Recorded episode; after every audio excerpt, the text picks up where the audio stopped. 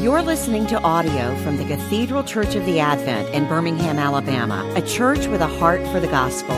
Find out more at adventbirmingham.org. Almighty God, give us grace to cast away the works of darkness and put on the armor of light. Now, in the time of this mortal life, in which your Son, Jesus Christ, came to visit us in great humility, that in the last day, when we shall come again in his glorious majesty to judge both the living and the dead, we may rise to the life immortal through him who lives and reigns with you in the Holy Spirit, one God, now and forever. Amen. So, why on the fourth Sunday of Advent are we taking a look at the Collect for Advent 1? Well, the reason is that Thomas Cranmer, who put together the first Book of Common Prayer way back in the 16th century, he said that this collect should be prayed throughout England every day of Advent. So it's one of the it's the collect for the first Sunday of Advent, but it's also, according to him anyway, the collect he wanted, the prayer he wanted people to read throughout the season. Notice, a lot of us tend to think of Advent as simply a preparation for Christmas, for Jesus' first coming, his first advent. If you notice, this prayer includes both. Jesus Christ came to visit us in great humility and in the last day when he shall come again in glorious majesty to judge both the living and the dead. So, as I've been trying to emphasize in every sermon I've preached during this season, Advent really is like you see in your nave. There are two stained glass windows. There's the stained glass window of the Nativity story, and there's the stained glass window of Jesus coming again. It's right in the very front. The people who put those stained glass windows knew what they were doing. This is the Church of the Advent. In the Advent season, we look backward, but we also look forward. And what's interesting is historically, Advent has been more a season of looking forward than backward. We've kind of reversed it in the last two centuries, but that's just historically how it's looked. Sidebar uh, I've not looked into this, but I would like to. But I wonder if the painting in the center of Jesus breaking communion with his disciples is kind of this, it's what we're supposed to do in between his advents, his first and second coming, where you and I are situated. What do we do? We break bread together. We gather together. We give bread away together. That's a sidebar, but someone can look into that and tell me, but that's my working theory right now. So, what are we praying for in this prayer? In collects, there's a, a, a specific form, uh, there's the address. Who are we addressing? We're addressing Almighty God. By saying Almighty, we're talking about a characteristic of God. We're, saying, we're praying to the all powerful God. Why do we so often in these collects pray to the all powerful God? Because we're asking him to do something for us that we can't do ourselves. So, all powerful God, we've, we're acknowledging the limits of human potential, limits of what we're able to do. It's why we ask for what we ask for, because we can't do it. So, we ask for the grace, the gift to cast away the works of darkness and to put on the armor of light. Notice, there's something for us to do here cast away the works of darkness put on the armor of light. But while we're acknowledging this is what we're to do, we're saying, hey, give us the grace to do this, or we're just not going to be able to do it. I'm so bent in on myself, I'm so naturally into the works of darkness, unfortunately, that I need you to gift me the ability to do that thing that I can't do on my own. Now, if any of you know Paul's letters pretty well, this, this prayer, this casting away the works of darkness, putting on the armor of light, is a direct, it's a quote from a Pauline epistle. So this isn't just something that while Thomas Cranmer puts it together, he makes up out of thin air. No, he is calling us to pray for what the apostle wanted us to pray for, wanted us to do. Cast away the works of darkness, put on the armor of light. What does that look like? A second ago, we said in between Christ's advent, what do we do? We share Holy Communion together. We meet, we gather, we give food to those who do not have food. Uh, an example that Fleming Rutledge talks about Uh, and you know, she's my hero, Beyonce of Anglicanism. I've said that before. But we hear throughout Advent to be watchful, uh, to, to wait, to be active. In fact, I think it's the same thing in the nave, but in the refectory service, the opening sentence was that exact thing. Help us be watchful. Help us to be sober. Help us to, to wait. Notice a whole lot of that is actually pretty passive, right? Which I think is a good word for Americans like me. I'm a good old fashioned American boy who just like, tell me what to do and I'll go do it. But so often, isn't life like that? There's just, we're not in control. We don't have the power. Uh, it's not that we don't have any agency, but there's a whole lot of life where we don't have the control and we don't like it. I don't like it. So, a lot of what we're to do in between events is to wait, to watch. Of course, we're to be active as well, but a whole lot of the parables talk about us being watchmen at the gates. Uh, a whole lot of it is you know, the, the bridesmaid who are to wait for the coming of their Lord, which I think is, in addition to it being a good thing for us to be active, but the Christian tradition has also talked about being contemplative, to being patient, maybe not rushing the gun. Um, also, you know, for those of us alive today with streaming available at any time, my phone, whenever I have a moment of what close comes close to boredom, I've got to be on it. There is something to being still. So now, Fleming Rutledge, I'm getting to what I was trying to say earlier, she gives this example of a news story where people were being watchful. And uh, this was a couple of years ago. There was a community in the Northeast where essentially one Jewish family in the midst of a largely Christian or, or, or nuns kind of environment, they had a menorah in their window and their house was vandalized. Uh, somebody broke into the house, broke the menorah, and put a swastika on the house. kind of a terrible thing, right? what casting away the works of darkness might look like, according to Fleming, is that in the story, the story wasn't so much about that. The story was about the fact that all the neighbors on the block in the next few days put menorahs in their windows, and it was a sense of solidarity, uh, either in their windows or on their front lawn. Uh, and here we, we have it's, it's something that isn't necessarily going to change the world, so to speak, but it's a beachhead in the midst of what St. Paul calls this present evil age. So, I mean, there are a whole lot of examples that you might come up in with. But here's one where it's, it's not necessarily this I've got to do a remarkable thing that changes the world. Now, if I could do that, that'd be awesome. But a whole lot of times that's about my ego and not really changing the world for the better. But here's something where we're kind of watching, waiting, breaking bread together. Um, you know, the, the people who, you know, the adage oftentimes is whenever you draw a line between us and them, we find Jesus on the other side. And here, this family, they're, they're othered, and we go across the line to them. I think in our day and age, or uh, today, I mean, the, the political situation is so fraught and so polarized that maybe instead of tweeting out that thing that adds to the noise, I find someone who's either on the other side or or whatever that looks like, and start a relationship, or you you fill in the blank. In this collect, there's a, a presentness to it. We're asking right now, give us grace to cast away the works of darkness, the work of sin and death that unfortunately is all around us, that unfortunately we participate in, and to put on the armor of light, this light that has come into the world and conquered the darkness in Christ. So we're asking, yeah, now, in the time of this mortal life, in which your Son came to visit us in great humility. So, yeah, we're talking about the character of God. We're asking for the gift of an ability to do that which doesn't necessarily come natural to us.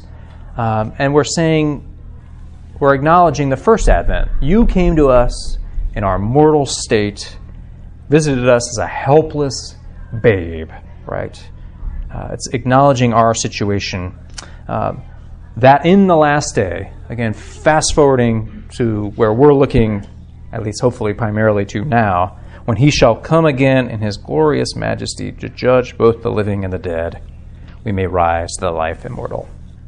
So, what are we, what are we asking for? Well, once again, um, what do we mean when we say cast away the works of darkness, put on the armor of light? I think it can mean a lot of things. It's purposefully, you know, we're, we all want a blueprint, but this is something we pray about, we meditate about, and in our lived reality, our everyday realities, we find ourselves in these situations. Now, I don't think that that's a cause for fear or, am I doing enough right now? What should I be doing?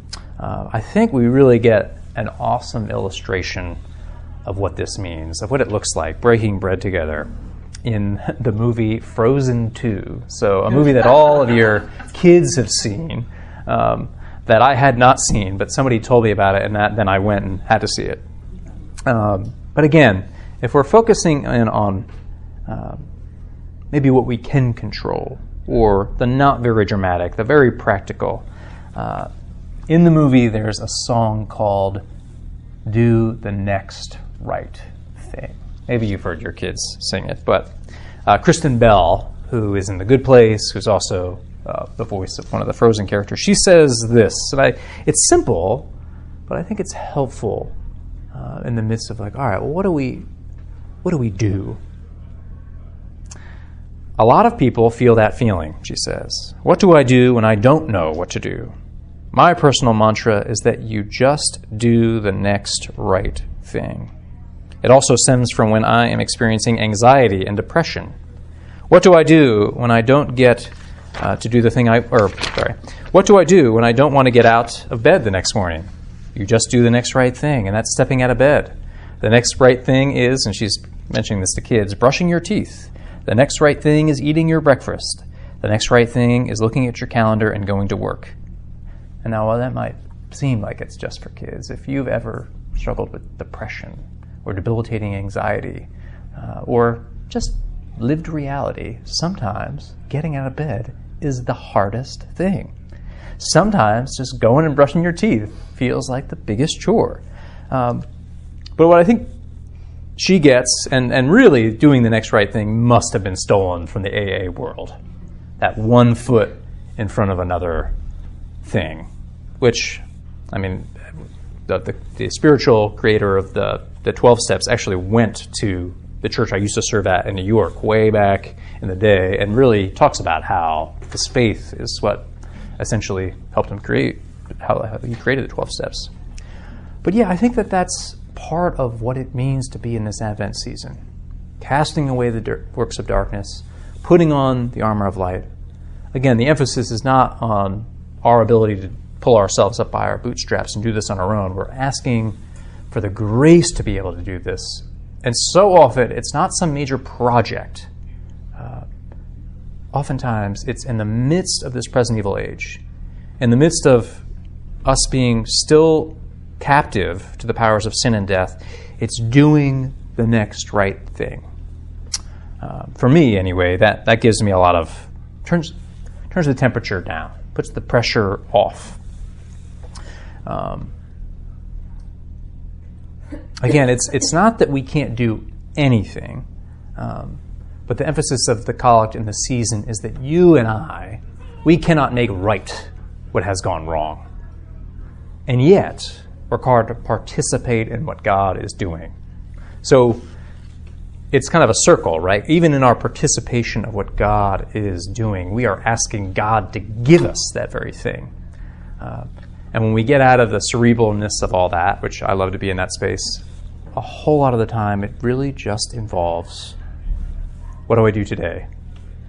I break bread, go to church, I do the next right thing. Now, the reason why I want to talk about make the emphasis on what God is doing, because that is definitely the Advent emphasis. Um, in the, the past few weeks, we've read readings that say in Isaiah, Oh, that you would rend the heavens and come down. That kind of prayer of the Old Testament is that we can't help ourselves. We are helpless without the inbreaking of the Spirit. We are helpless without the incarnation. We are helpless without Him coming again. We are helpless without, in the midst of being in between times, resurrection happening in our lives. Another passage, all of our righteous deeds are like filthy rags.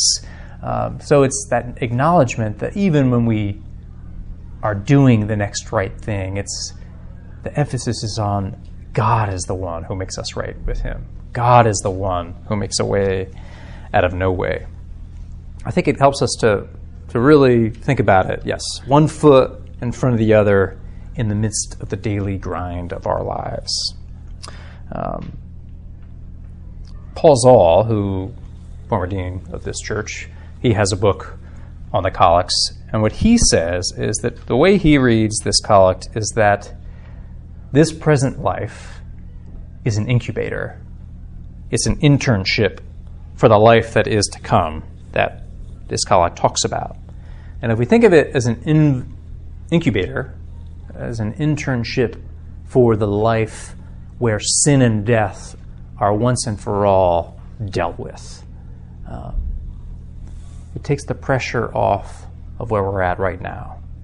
Um, it calms down the temperature, and it might even help us when we, because so often we have this internal desire to change the world, and yet we come up against the world or we come up against our limitation and we're bummed out.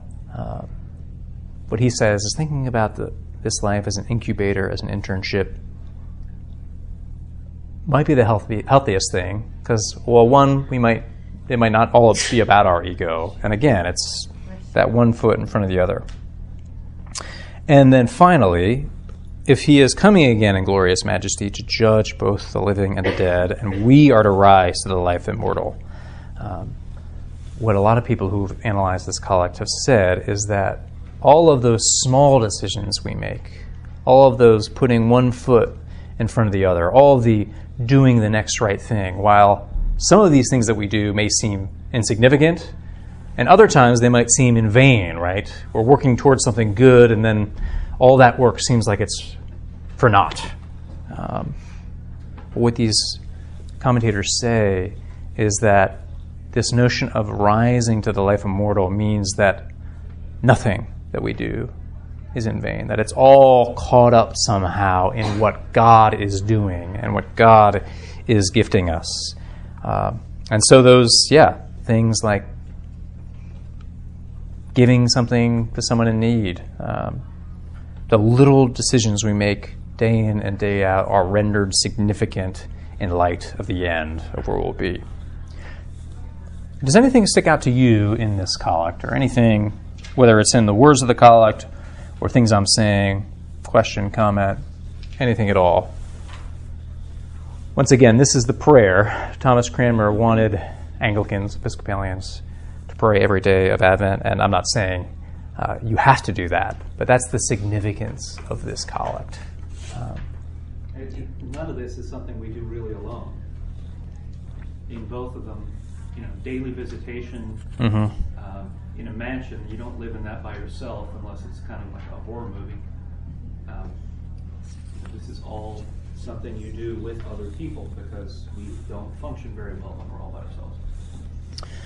Yeah, I mean, again, like, what is it where I think sometimes when we read these prayers, we get a little afraid because we're like, well, my conscience is definitely not purified, or, you know, I mean, I'm like sleepwalking through life. I'm not casting away the works of darkness or, or putting on something.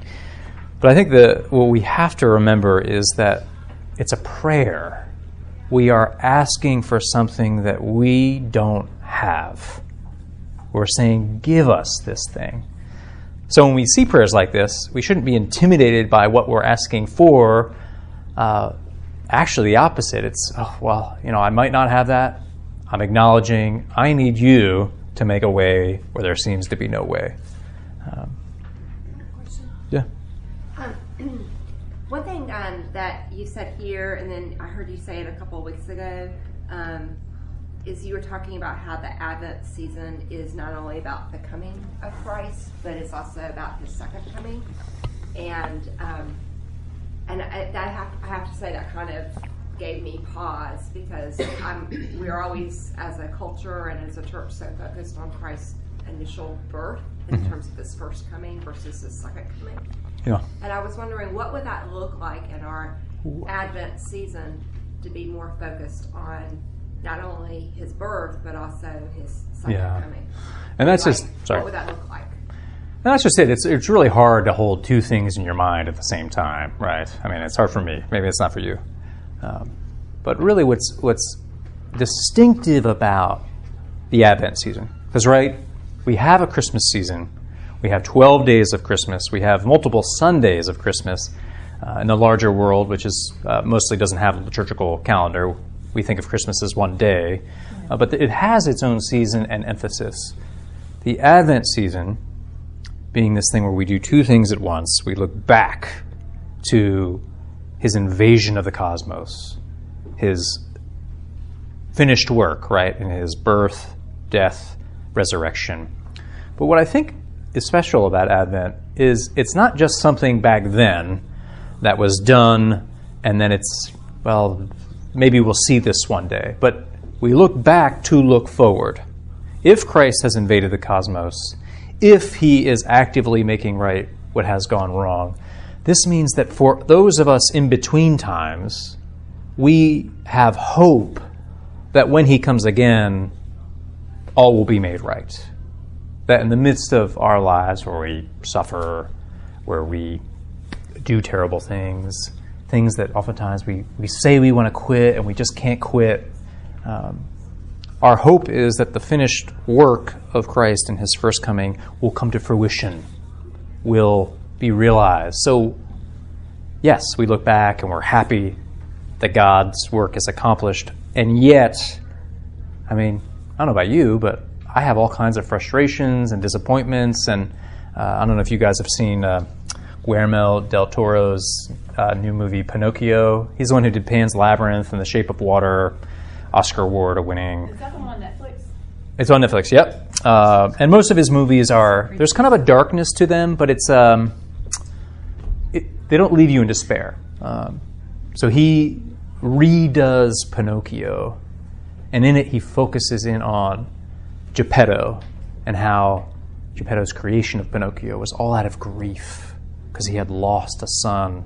Uh, and I'm sure you know people, maybe you yourself have lost a son or daughter. And what could be worse than that? Um, Advent is allows us to ask the question all right, God has come in Jesus and his work is done, and yet why do terrible things still happen? Uh, we are told that God is with us in the midst of that. We are told that God will save us from that. But if Christmas were the only thing, if his first coming were the only thing, well, then it, maybe it's good news, but is it, is it really? Because we are still caught up in this world where things don't always go our way. So we really, in this season, are looking forward to the inbreaking when he sets things to right. I don't know if that answers your question, but that's kind of like my apology for the Advent no, season. it was a, it was a great comment, and and um, it, it just never. I hadn't really focused on his second coming as part of the Advent season, and it makes sense just in terms of like the liturgical calendar. yeah, and the, when do we celebrate it?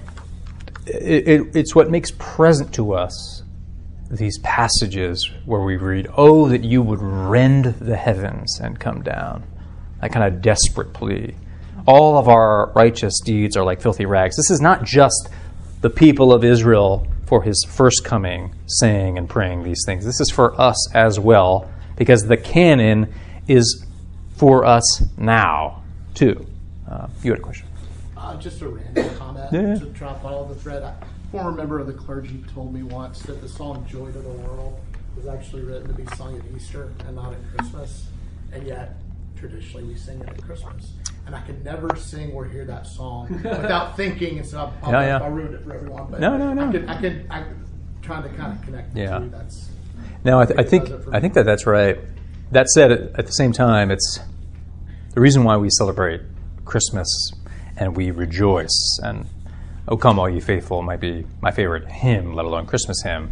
but it it is the invasion has begun there. The invasion, on some level, is complete in his death and resurrection, and yet we are looking for the fruition. So that's why we cel- we can celebrate Christmas with as much gusto as Easter, because it's his whole life is his work, um, and I think that's the justification for for singing it there as well. Uh, yeah, I think there were There, other. there was, I'm going to Well, my, this is sort of an oversimplification, but I'm just going to throw it out there. You were talking about, you know, some days it's just good enough to put one foot in front of the other. I would say most days, but yeah. Yeah. I mean, do you think, I've, I've thought a lot about this. Do you think at our day of reckoning or judgment or whatever you think the Lord's going to go, my good and faithful servant, you tried, you didn't do, you did little things. you said hey to somebody at church. I mean, I, I don't Yeah. know. How's it going to work? Yeah. You don't have to like be on every committee and Yeah, yeah. for every single thing. So I don't, I don't want to take the gravity away from he is coming again to judge the living and the dead. Um, think about whenever angels encounter humans in the scriptures. What's the first thing they say?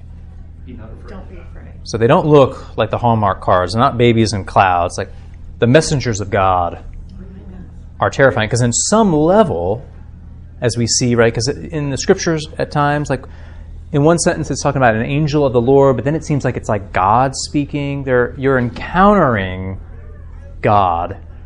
And what do people do? They fall on their knees. They, they become afraid. Um, not because God is bad, but because God is holy.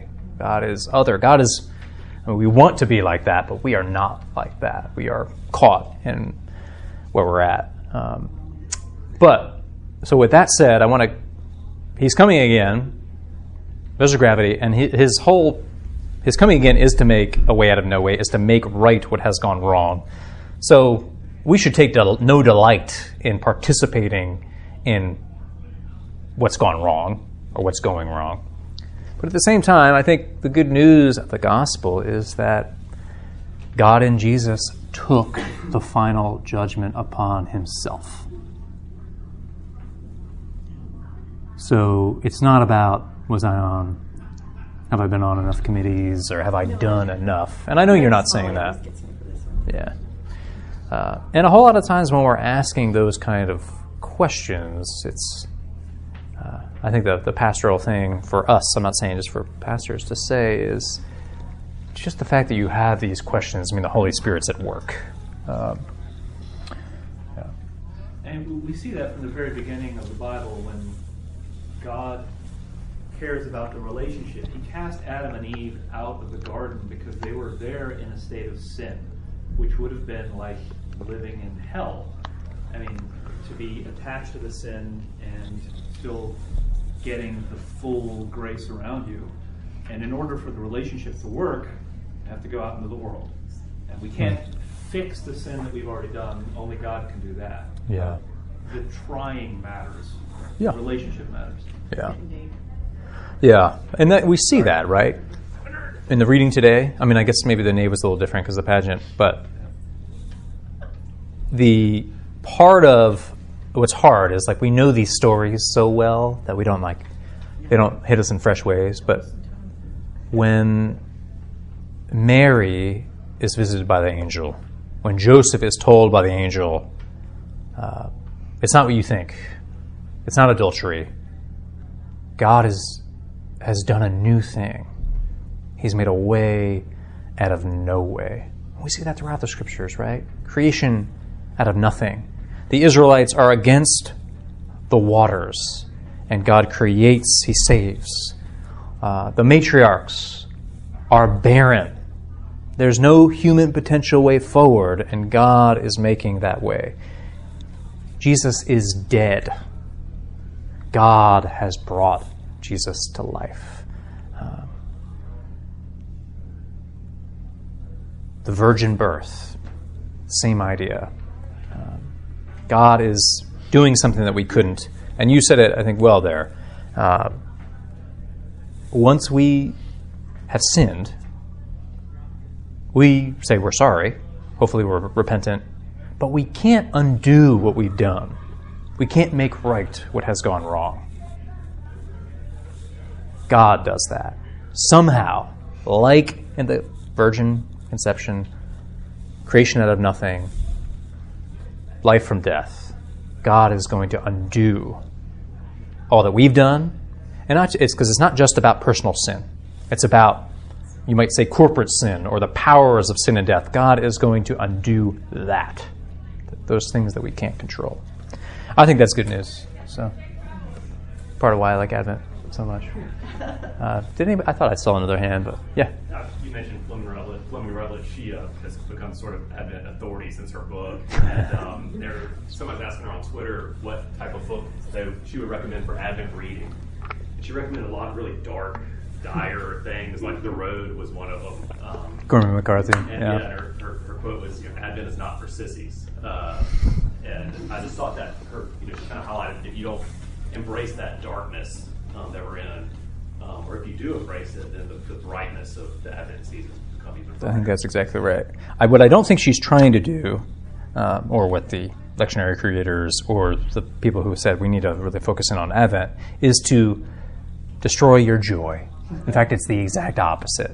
And maybe, and you know, there are personality differences. Uh, maybe some people are just naturally optimistic, uh, and and that's great. Um, I think we can be optimistic, or better, have hope, because we look at things like the movie Pinocchio, like a father grieving the loss of his son. Not all of us have that experience. Praise God. Uh, but you have had something in your life that has gone wrong, where you've suffered. Uh, and, and thankfully, hopefully, you've gotten over those things. I mean, do we ever get over it entirely? I don't know. But the, the message of, of Advent is that there will be a day when somehow all that's gonna that's gone wrong will be undone, will be reversed. We, it's hard to even fathom that, but again, it's in line with creation from nothing, the people of God being delivered, a virgin birth, resurrection from the dead. Uh, if that's not real hope, not simply you know sentimental optimism in the midst of oblivion, here we have those of you who are glass half full people or, or full people, all the more reason to rejoice. And when bad stuff happens, again, I don't want to minimize grief by any means. I think what Advent means is that we can, you don't have to fast forward grief. That you can read things where things don't go right, to put mildly. Uh, but we are prisoners of hope in the midst of a world of suffering, of joy and light, but also the darkness too. So, anybody else have anything? No, that was great. Or you can say why you don't like Advent. That's fine. uh, but yeah, no. Oh well, we went perfect timing. So, um, yeah, if you want to check out Advent four, I wrote something about it for the Adventurer, and then Paul Zahl has a, a great book if you're familiar with him at all on the Advent Collects. But why don't we pray one more time, and then I'll let you go. Um, yeah, let's just pray the first one. Almighty God, give us grace to cast away the works of darkness and to put on the armor of light.